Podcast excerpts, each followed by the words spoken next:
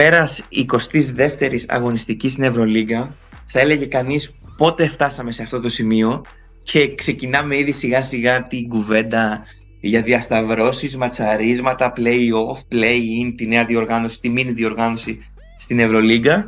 Μιας και όπως όλα δείχνουν Σωτήρι θα έχουμε και τις δύο ελληνικές ομάδες να πρωταγωνιστούν μετά το τέλος της κανονικής διάρκειας ε, της Ευρωλίγκα είτε από τα play-in είτε μακάρι και οι δύο να έχουν τερματίσει στις απευθείας θέσεις για τα play-offs. Μεγάλες νίκες σημαντικές, σε σημαντικές αναμετρήσεις και για τις δύο ελληνικές ομάδες. Ο Ολυμπιακός επικράτησε της Μακάμπη με 89-72 και ο Παναθηναϊκός της Παρτιζάν με 84-71 και θα σου ξεκινήσω κάνοντας την πρώτη ερώτηση για αυτή την εκπομπή όπως είναι τώρα η, ο πίνακας, η βαθμολογία των ομάδων αγόραζες για τις δύο ελληνικές ομάδες τα play-off έτσι όπως είναι, να τελειώσει αυτή τη στιγμή η Ευρωλίγκα και να διασταυρωθούν έτσι όπως είναι αυτή τη στιγμή ο Ολυμπιακός και Παναθηναϊκός. Σίγουρα, γιατί και για τις δύο ομάδες είναι, θα αγόραζα αυτά, αυτά τα διασταυρώματα.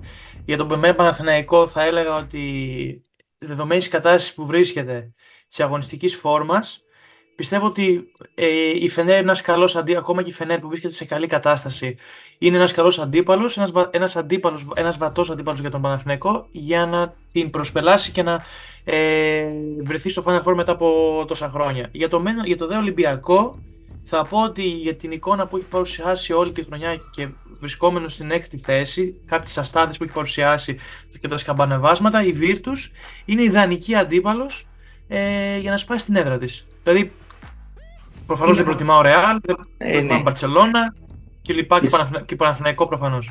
Και για, για, το λόγο, για το λόγο του αληθές, έτσι ο Παναθηναϊκός στο 4 θα αντιμετώπιζε τη Φενέρ όπως είπες το που είναι στο 5 και ο ναι, ναι. το 6 θα αντιμετώπιζε τη Virtus που είναι στο 3. Σε ισοβαθμία με την Παρσελόνα, δηλαδή αυτή τη στιγμή είναι πολύ λεπτή η κατάσταση και ρευστή. Ο Παναθηναϊκός είναι μια νίκη τόσο απλά από τη δεύτερη θέση. Και ο Ολυμπιακός είναι, νομίζω, από την τετράδα είναι δύο νίκες νομίζω. Ναι, αν δεν Τρεις.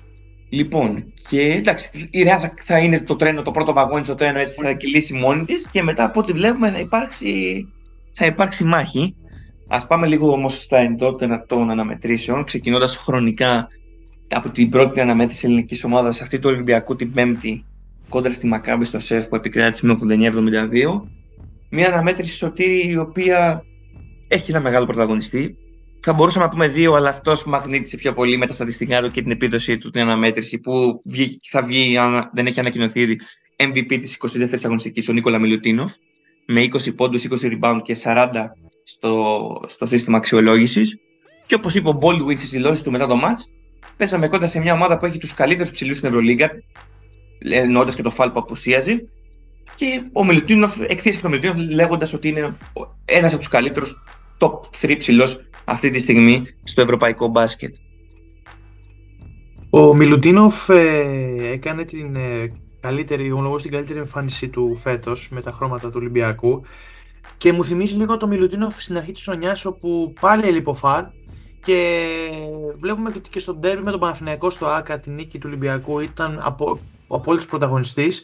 Είχε ξεκινήσει καλά τη χρονιά, αλλά που μετά είχε τα σκαμπανεβάσματα, τους τραυματισμούς, ε, πήγε λίγο πίσω στο rotation, μοιάζονταν το χρόνο με το φαλ, τη θέση με το φαλ. Και βλέπουμε ότι όταν ο Μιλουτίνοφ είναι μόνο του, αποδίδει mm. και καλύτερα. Α, ήταν κυριαρχικός, 20 πόντους και 20 rebound όπως είπες. Ε, από την αρχή του παιχνιδιού είχε μαζέψει ήδη 11, αν δεν κάνω λάθος, στο πρώτο ημίχρονο.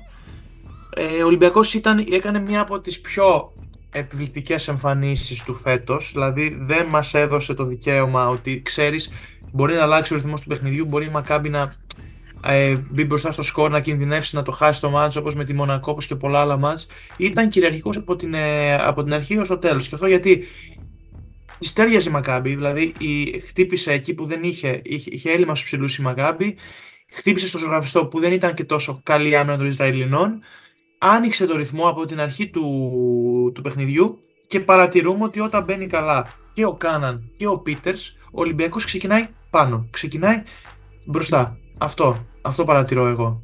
Όταν ο Κάναν και ο Πίτερς δεν θα ευστοχήσουν στα σουτ που θα πάρουν γιατί είναι παίκτες ρυθμού, τότε ο Ολυμπιακός έχει θέμα. Γιατί ο Γόκαπ δεν θα μπορεί να τραβήξει το σκορ, ούτε ο Γκος και δεν θα τροφοδοτηθούν και ψηλοί έτσι, δεν θα ανοίξει χώρος και για τους ψηλούς. Σε αυτό τέτοιο, σε αυτό έχεις δίκιο. Γιατί και το μάτς, ο Κάναν τελείωσε και αυτός 20 πόντους με τη Μακάμπη. Mm-hmm. Και ο Πίτερς είχε 17. Εντάξει, το Πίτερς δεν μπορείς να πεις κάτι φέτος. Είναι εξαιρετική χρονιά που κάνει. Ε, και όταν το χρειάστηκε λίγο με τη Μακάμπη, πήρε μπρος και ξεκόλλησε λίγο τον Ολυμπιακό ένα, σε ένα διάστημα που είχε κάποια κενά διαστήματα στην επίθεση. Ε, εγώ αυτό που θα ήθελα να κρατήσω από την αναμέτρηση του Ολυμπιακού είναι το γεγονός ότι σιγά σιγά πλησιάζουμε προς το κύριο κομμάτι της σεζόν, το πιο κρίσιμο κομμάτι της σεζόν. Βλέπουμε ότι και, και στον Παναθηναϊκό το παρατήρησε αυτό, ότι το rotation κλείνει, αρχίζει και στενεύει. Ο Ολυμπιακός με τη Μακάμπη έπαιξε επί της ουσίας με 8 παίκτες. Ο Παναθηναϊκός έπαιξε με 6 και 7 λεπτά που αγωνίστηκε ο Ερναν Γκόμεθ και λόγω των αποστιών που είχε βιλντώσει από Πέτρου έτσι. Αλλά αυτό εν τέλει αγωνίστηκε με 6,5 παίκτες του Παναθηναϊκού. Ε, Μπρασδέκης για τον Ολυμπιακό δεν αγωνίστηκε καθόλου. Ο Μακίσικ αγωνίστηκε 4,5 λεπτά. Και βλέπουμε ότι σιγά σιγά θα κλείνουν οι προπονητές rotation όσο πλησιάζουν, έχουν τα δείγματα γραφής, έχουν αποφασίσει με τους παίκτες με τους οποίους θα αναλάζονται περισσότερο χρόνο και στις δύο ομάδες. Παρένθεση για τους δύο αυτό. Ε, εγώ αυτό που κρατάω από την αναμέτρηση του Ολυμπιακού Σωτήρη είναι ότι ο Ολυμπιακός ευτόχησε σε 13 τρίποντα και παρόλα αυτά είχε επιχείρησε και 10 περισσότερα δίποντα. Δηλαδή ευτόχησε 13 τρίποντα και σούταρε 23 δίποντα. Που πάει να πει ότι ο Ολυμπιακός στην επίθεση ήταν καλά. Αυτοί οι αριθμοί μας λείπανε σε τόσες εκπομπές. Αυτοί οι αριθμοί σου μας λείπανε. Το ξέρω. Και τελείωσε και το λοιπόν... μάτς με πολύ καλά στατιστικά. Έτσι. Δηλαδή είχε 23 assist, 23, 23 assist ναι, και 9 κλεψίματα. Κοίτα πάντως, ε, επειδή έθιξες πολλά θέματα για τους αριθμούς και για αυτά, ε, ο Μπαρτζόκας πιστεύω κλείνει το rotation από την άποψη ότι είχε δηλώσει ότι θα ανακατανεμηθούν οι ρόλοι. Το άνοιγμα του rotation για τον Ολυμπιακό μάλλον δεν τον ευνόησε. Δηλαδή να πάρει και λεπτά ο Μακίσικ, να πάρει και ο Λαρετζάκης και ο Γκος και ο Κάναν και ο Μπρασδέκης.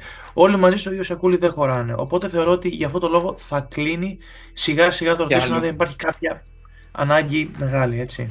Αυτό. Και μελανό, μελανό σημείο ήταν ότι το δεύτερο δεκάλεπτο στην ουσία που μπήκε η δεύτερη ομάδα του Ολυμπιακού με Γκόσλα, Ρετζάκη, Μήτρου Λόγκ, Σίγμα και Πετρόσεφ. Εκεί ήταν που επέστρεψε η Μακάμπη και στον πόντο τότε διψήφια διαφορά που είχε χτίσει ο Ολυμπιακός μέχρι να επιστρέψει στο τρίτο δεκάλεπτο η πρώτη πεντάδα και να ξαναφύγει γιατί ξεκίνησε το τρίτο δεκάλεπτο, αν θυμάμαι καλά, με τρία συνεχόμενα τρίμπολα Ολυμπιακός. Δύο του Κάναν και ένα του Πίτερς. Ε, και εκεί μετακρίθηκε στην ουσία αναμέτρηση. Ε, Επίσης, κρατάω ότι είδα και ένα ενδιαφέρον στατιστικό ότι ο Ολυμπιακός με τον Μιλουτίνοφ μέσα στην αναμέτρηση με τη Μακάμπη στα 31 λεπτά που αγωνίστηκε ήταν στο συν 28 και, με τα, και τα λεπτά, τα 19 λεπτά που αγωνίστηκε ο Πετρούσεφ ήταν στο πλήν 11. Και κρατάω το γεγονός ότι είδαμε λίγο διάστημα μέσα Σίγμα και Πετρούσεφ ε, και στους δύο αυτούς το 5 έπαιζε ο Σίγμα και όχι ο Πετρούσεφ. Κάτι που δείχνει ότι το σχεδιασμό του Μπατζόκα τον θέλει πιο πολύ τον Πετρούσεφ αμυγός στο 4. Μένει να δούμε και στο ντέρμπι της Δευτέρας πώς θα χρησιμοποιηθεί ο Πετρούσεφ, γιατί ο Σίγμα είναι εκτός λίστας, να θυμίσουμε έτσι. Ναι, ναι. Οπότε θα δούμε πώς θα έχει. Και ο Πατζόκα είπε ότι δεν θα προχωρήσει για την ώρα σε αλλαγή παίχτη στην Basket League. Επειδή είναι και τραυματίας και ο Φάλ, σωστά. Κατάλαβες. Οπότε θεωρώ ότι εκεί θα υπάρχει ένα. Να δούμε πώς θα το διαχειριστεί ο coach του Ολυμπιακού. Ωραία, ωραία. Λοιπόν, Ολυμπιακό. Δύσκολο πρόγραμμα για τον Ολυμπιακό. Έρχεται ναι. με Real έξω, πολύ έξω, δηλαδή έρχεται μετά Real. Έχει το, τα must win με Alba Villeurbanne εντός και μετά mm-hmm. εκτός. Ναι, έχει δύσκολο πρόγραμμα ο Ολυμπιακός. Mm-hmm. Ε, θέλει να κάνει, πρέπει να κάνει κάποια εκτός έδρας μεγάλη νίκη. Καλώς εχόντων στη Μαδρίτη που θα παίξει την επόμενη αγωνιστική. Για μια Real που ισοπεδώθηκε από τη Μονακό, θα τα πούμε λίγο στη συνέχεια. Πάμε Πα, Παναθηναϊκό. Παρασκευή, mm. Παναθηναϊκός, Παρτιζάν 84-71, όχι τόσο εύκολα όσο δείχνει το τελικό σκορ. Ε, οι δύο ομάδες μέχρι το τέταρτο, την αρχέ του τετάρτου δεκαλέπτου συμβάζαν στο σκορ. Καμία ομάδα. Ήταν, ο Παναθηναϊκός ήταν στην ουσία μπροστά, αλλά δεν μπορούσε να ξεφύγει. Δεν ήταν καλός ο Παναθηναϊκός χθες. Ε, αλλά πήρε την πολύ σημαντική αυτή νίκη χάρη στην άμυνά του και δείχνει, εμένα αυτό που μου δείχνει προσωπικά φέτος είναι ότι και ακόμα και στα. Έχει κάνει καταρχάς το ΑΚΑ φρούριο. Πολύ mm-hmm. δύσκολα περνάει κάποιος από το ΑΚΑ. Καμία σχέση με τα τελευταία τρία χρόνια. Ε, και όλο αυτό είναι συνολική εικόνα. Έτσι είναι ο, ο Αταμάν, η παίκτης που έφερε ο Παναθυνικό, η εικόνα του που χτυπάει μέχρι στιγμής στη δεύτερη θέση και πλεονέκτημα έδρας, που κατά πάσα πιθανότητα πλεονέκτημα έδρας στην Ευρωλίγκα, σε μια έδρα όπως το ΑΚΑ, σε μεγάλο ποσοστό δίνει και την πρόκριση σε Final Four. Και χάρη στην άμυνά του Παναθηναϊκός ε, επικράτησε της Παρτίζαν που είχε αγωνιστεί χωρίς τον Πάντερ και το μόνο μελανό σημείο που έχω να πω για τον Παναθηναϊκό είναι τα, 6, τα 18 λάθη συνολικά στην αναμέτρηση που είχε και τα 6 στην πρώτη περίοδο. Δηλαδή πήρε το μάτσο Παναθηναϊκός σουτάροντας άσχημα το τρίποντο. Αν δεν κάνω λάθος, σούταρε με 28-29%. Ε, και παρόλα αυτά, σούταρε 30 βολές, έχει 25, που πάει να πει ότι πήγε την μπάλα μέσα. Έχει τις λύσεις, έχει έναν Ναν, ο οποίος τους βάλει 15 με 20 πόντους στο ξεκούραστο και συνεχίζει να πορεύεται με αυτόν τον τρόπο. Δηλαδή, οι άμυνες που έπαιξε ο Γκραντ και συνελικά ο Παναθηναϊκός στο τέταρτο δεκάλεπτο είναι στις συγκλονιστικές. Ε, βλέπουμε ότι όσο κερδίζει ο Παναθηναϊκός, εμείς τα λέμε τα ίδια. Ε, Όντως, συμφωνώ απόλυτα σε αυτό που είπες, γιατί ήθελα και εγώ να το πω ότι ε, ακόμα και στην κακή του επιθετικά βραδιά ο Παναθηναϊκός θα πάρει τις νίκες που πρέπει, χρειάζεται για να προχωρήσει στη διοργάνωση και να κοιτάξει τη θέση παραπάνω. Βλέπουμε ένα Παναθηναϊκό που ανέλπιστα για μένα βασίζεται πολύ στην αμυνά του. Ε, όταν δέχεται κατά μέσο όρο 70-75 πόντους σε κάθε παιχνίδι και βάζει ε, 75 με 80. Βλέπουμε αυτό που είπες και πριν για τον Ολυμπιακό ότι ο Αταμάν κλείνει το rotation και έχει βρει ένα σχήμα με 6-7 παίκτες ε, να στηρίζεται σε αυτούς, δηλαδή Γκραντ, Ναν, Λεσόρ και Μίτογλου αγωνίστηκαν πάνω από 30 λεπτά. Τέσσερις παίκτες. Ο Σλούκας está στα 26 λεπτά και ο Γκριγκόνις στα 25. Οπότε βλέπουμε ότι υπάρχει συγκεκριμένα σχήματα που θέλει να στηρίζεται ο Τούρκο προπονητής. Βρίσκεται σε δεδομένα καλό φεγγάρι γιατί έχει κάνει και την έδρα του Φρούριο, στηρίζεται πολύ στην έδρα του, τον ευνοεί και το πρόγραμμα.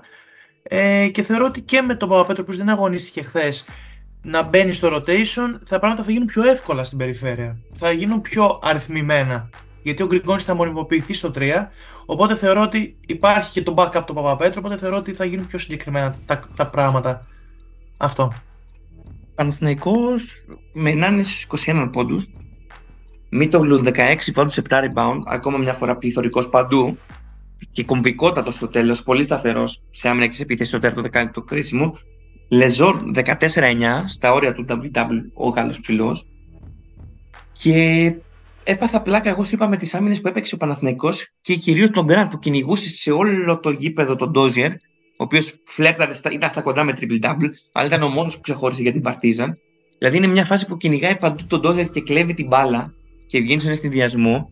Που έπαθα πλάκα. Είναι, φοβερός, είναι φοβερό το κέρδος του Παναθηναϊκού με το συμβόλαιο που έχει ο Γκραντ και το τι του δίνει στη φετινή, στο φετινό rotation στην ομάδα του Αταμάν. Άλλαξε την ομάδα, άλλαξε την ομάδα και τους ρόλους. Προς το θετικό εννοώ έτσι. Εννοείται είναι... και βλέπουμε έτσι καμία σχέση. Βλέπουμε τον Γκριγόνη, τα έχουμε ξαναπεί στις προηγούμενες εκπομπές, το πόσο αυτοπεποίθηση έχει πλέον αυτό. Δηλαδή βγαίνει στο transition, θα σταματήσει κατευθείαν και θα σουτάρει και θα στο ευστοχήσει γιατί είναι πολύ εύστοχος παιδό ε, ο Γκριγκόνη. Και όλο αυτό είναι από την άβρα, όπως είπε και ο Ναν. Προσπαθώ στις δηλώσεις του μετά την αναμέτρηση, προσπαθώ είτε από την άμυνα είτε την επίθεση να δώσω αυτή τη σπίθα στην ομάδα μου.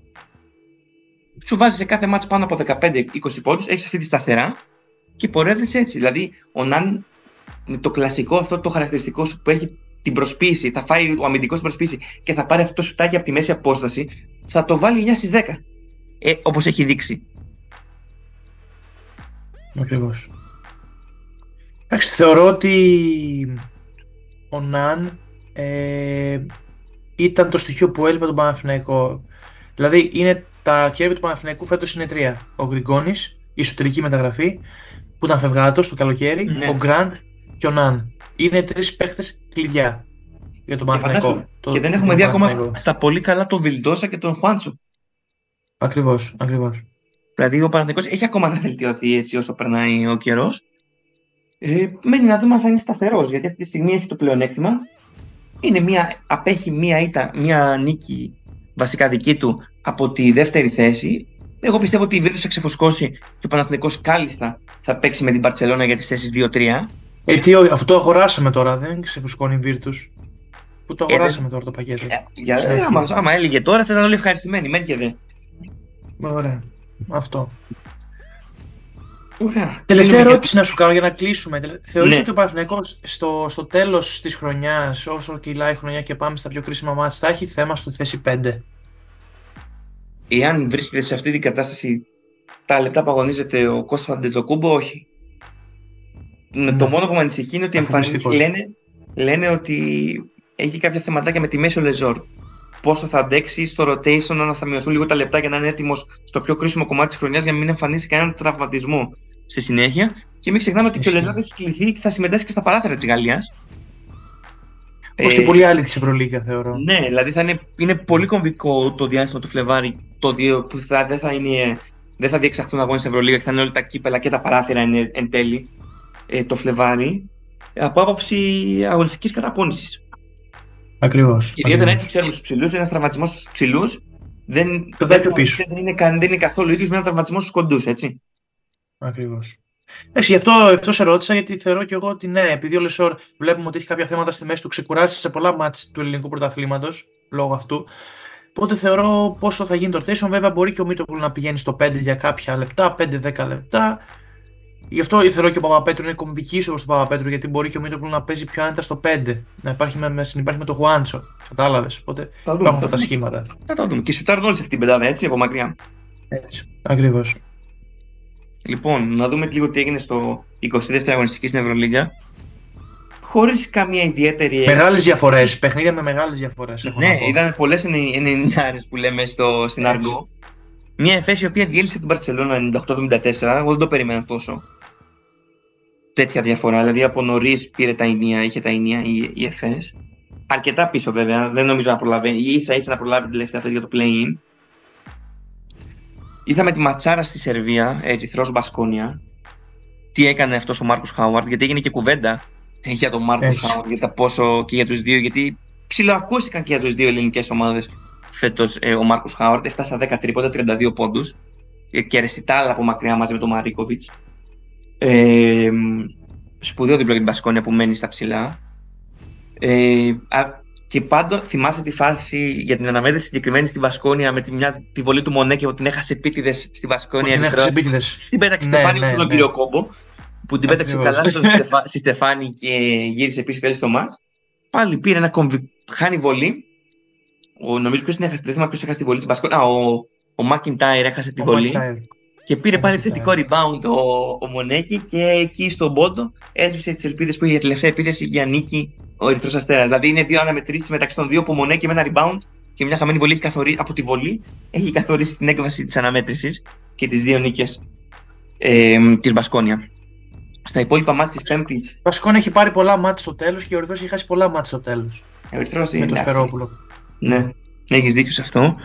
Ο Ερυθρός είναι τρεις νίκες πίσω, αρνητικό ρεκόρ. Δεν ξέρω κατά πόσο θα, θα προλάβει να ανέβει για την τελευταία θέση του για τα play Έχουμε βέβαια δρόμο ακόμα, ποτέ δεν ξέρεις σε αυτή την Ευρωλίγα. Γερμανικό εμφύλιο F, Bayer εύκολα την Alba. Ναι. Σάκος του Μπόξα, Alba και Βιλερμπάν στη φετινή Ευρωλίγα. Είναι η Alba, η Βιλερμπάν μια κατηγορία μόνη τους και η Real μια κατηγορία μόνη της. Ναι. Αυτές τις ομάδες. Όλες οι άλλες ναι, ναι, ναι, ναι. Ακριβώς. Βέβαια, μια Βιλερμπάν η οποία δυσκόλεψε κατά πάρα πολύ τη, τη Virtus η διαφορά έγινε στο τελευταίο δεκάλεπτο. Δηλαδή, άμα, βλέπει, άμα δει κάποιος επιμέρους, η Virtus επικράτησε με 73-63 της Βιλερμπάν στην Ιταλία. Στην τελευταία περίοδο η Virtus έκανε επιμέρους 28-9 και πήρε την αναμέτρηση. Ενώ σε όλες τις προηγούμενες. Ακριβώς. Η Βιλερμπάν είχε 8-22 και 18-22 επιμέρους. Δυσκόλεψε λίγο. Ήταν, αλλά... ήταν εξαιρετική επιθετικά η Βιλερμπάν μέχρι το τρίτο δεκάλεπτο. Ε, αυτό με, το λί, με, το λί, με το λί να βοηθάει και δημιουργικά και εκτελεστικά, έτσι. Πιστεύω ότι όλοι περιμένουν πότε θα ξεφουσκώσει η, η Virtus και θα μπορεί να είναι τελευταία αγωνιστική και να είναι στην τρίτη θέση, δεύτερη, και να περιμένουμε ακόμα να ξεφουσκώσει η Virtus. Δεν ξέρω γιατί έχουμε αυτή την εικόνα. Θα καθορίσει πάρα πολλά εικόνα της Virtus ναι. στη συνέχεια. Έτσι. Ναι, τα ματσαρίσματα. Ναι, ναι, ναι. Ακριβώς, ακριβώς. Γιατί άμα τερματίσει και πιο πάνω, θα περιμένει και αντίπαλα τα play-in ή πιο κάτω θα τους ξέρει. Στι 4-5-6 θέσεις εάν αντέξει για πλεονέκτημα έδρας. Και πάμε στα μάτια της Παρασκευής, όπου σχηματίστηκε ένα περίεργο μοτίβο από αυτά που μου αρέσουν και πιστεύω και σε θα σου αρέσει. Οι τέσσερις αναμετρήσεις είχαν διαφορά ενός πόντου στο τελικό σκορ. Ζαλγκύρης Φενέρ 98-75, Μονακό Ρεάλ 98-74. Παναθηναϊκός Παρτιζάν 84-71, Βαλένθια Μιλάνο 84-72. Απίστευτος. Έτσι, ένα πόντο διαγωνισμό. Απίστευτος μάγος. Απίστευτος μάγος. Οι γηπεδούχοι κέρδισαν όλες οι γηπεδούχε ομάδες και οι φιλοξενούμενοι απήχαν μεταξύ τους το σκορ για ένα μόλις πόντο. Έτσι. Σκόραν για ένα μόλις πόντο. Τον ίδιο αριθμό πόντων, 98-98 και 84-84. Πολύ ωραίο μοτίβο και το έκανε μάλιστα και tweet η Ευρωλίγκα αυτές τις αναμετρήσεις ε, της Παρασκευής, γιατί ήταν πραγματικά σπάνια ε, από τα σπάνια στατιστικά. Ζαλγκύρη Φενέρ το περίμενες, 98-75. Όχι, πολλά σκαμπάνα βάζει από τη Φενέρ με το Σάρα στον πάγκο. Αν και είχε, είχε κάνει 8 νίκες ε, σε 9 αναμετρήσεις. Ε, είναι κάποια, είναι δύο-τρία παιχνίδια που τα έχει χάσει έτσι. Στο, στον Ελλαντή. Και σε όλες σε όλες τις περιόδους σκόραρε πάνω από 20 πόντους. Εντάξει, για να φτάσει στου 100 πόντους, βέβαια αυτό συνεπάγεται. Ε, Μονακό Real 98-74. Άλλο ένα blowout. Δεύτερη ήταν της Real. Blowout. Πριν Ολυμπιακό σημειωτέων. Με Mike James θα κάνει τα, τα δικά του και έτσι. Παραλίγο να ξεπεράσει τις ασίε με τους πόντους του. Είχε νομίζω αν δεν κάνω 15 πόντους και 12 ασίε. Mm.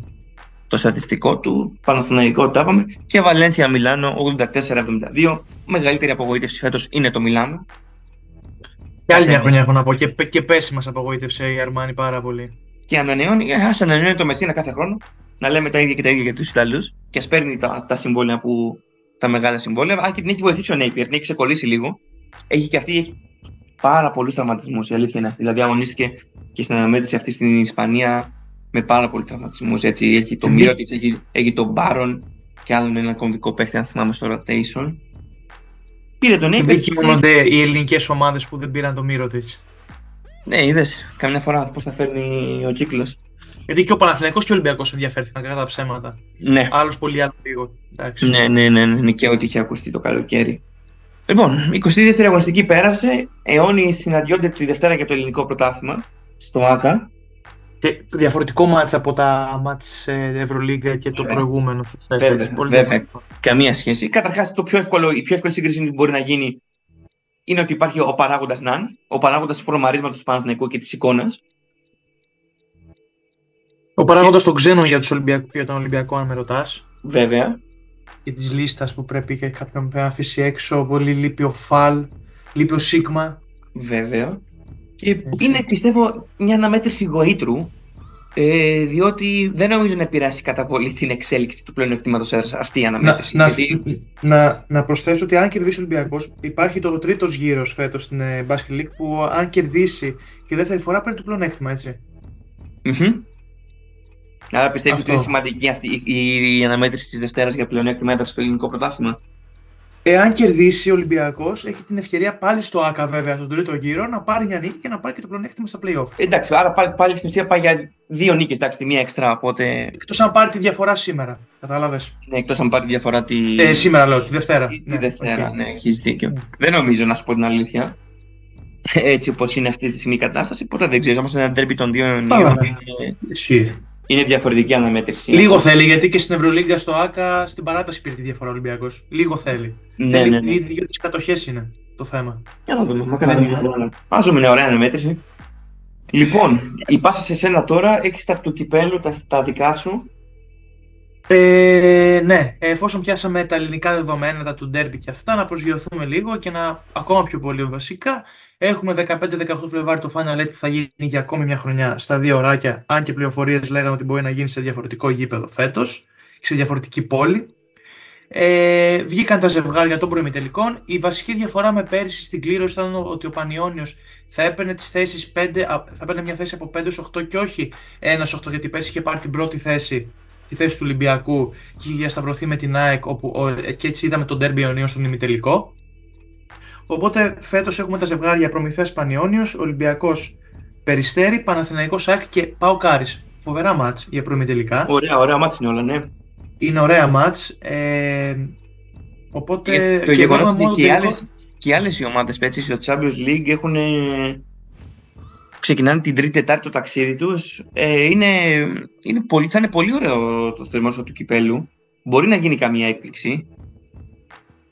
Όχι, όχι στους, ακριβώς πιστεύω στους μεγάλους, αλλά γενικά πιστεύω μπορεί να δούμε κάτι περίεργα πράγματα και γι' αυτό είναι άλλωστε ωραίος έτσι ο θεσμός του, ο θερμός του κυπέλου. Ε, βέβαια, ο, το μεγάλο στοίχημα είναι, είναι της ΕΟΚ, αφορά την ΕΟΚ και κατά πόσο θα μπορεί να προσελκύσει κόσμο, γιατί είδαμε τις δύο προηγούμενες χρονιές ε, στο Final Four την πρώτη χρονιά που είχε γίνει στην Κρήτη και το Final Eight το πρώτο πέρσι ότι είχε βάλει πακέτα εισιτηρίων οπότε αυτό δεν βολευε ε, τον Έλληνα οπαδό και πόσο θα έχουμε οργανωμένους, πόσο θα έχουμε μαθητές είναι στοίχημα που γίνεται κάθε η κουβέντα αυτή γίνεται το Φλεβάριο οπότε καταλαβαίνεις Ωραία, έχουμε και εθνική, μετά το Final Eight έχουμε και εθνική παράθυρα ντεμπούτο Σπανούλη με την εθνική στο ΣΕΦ με Τσεχία ναι, ναι. Ολλανδία εκτός έτσι. Αυτό.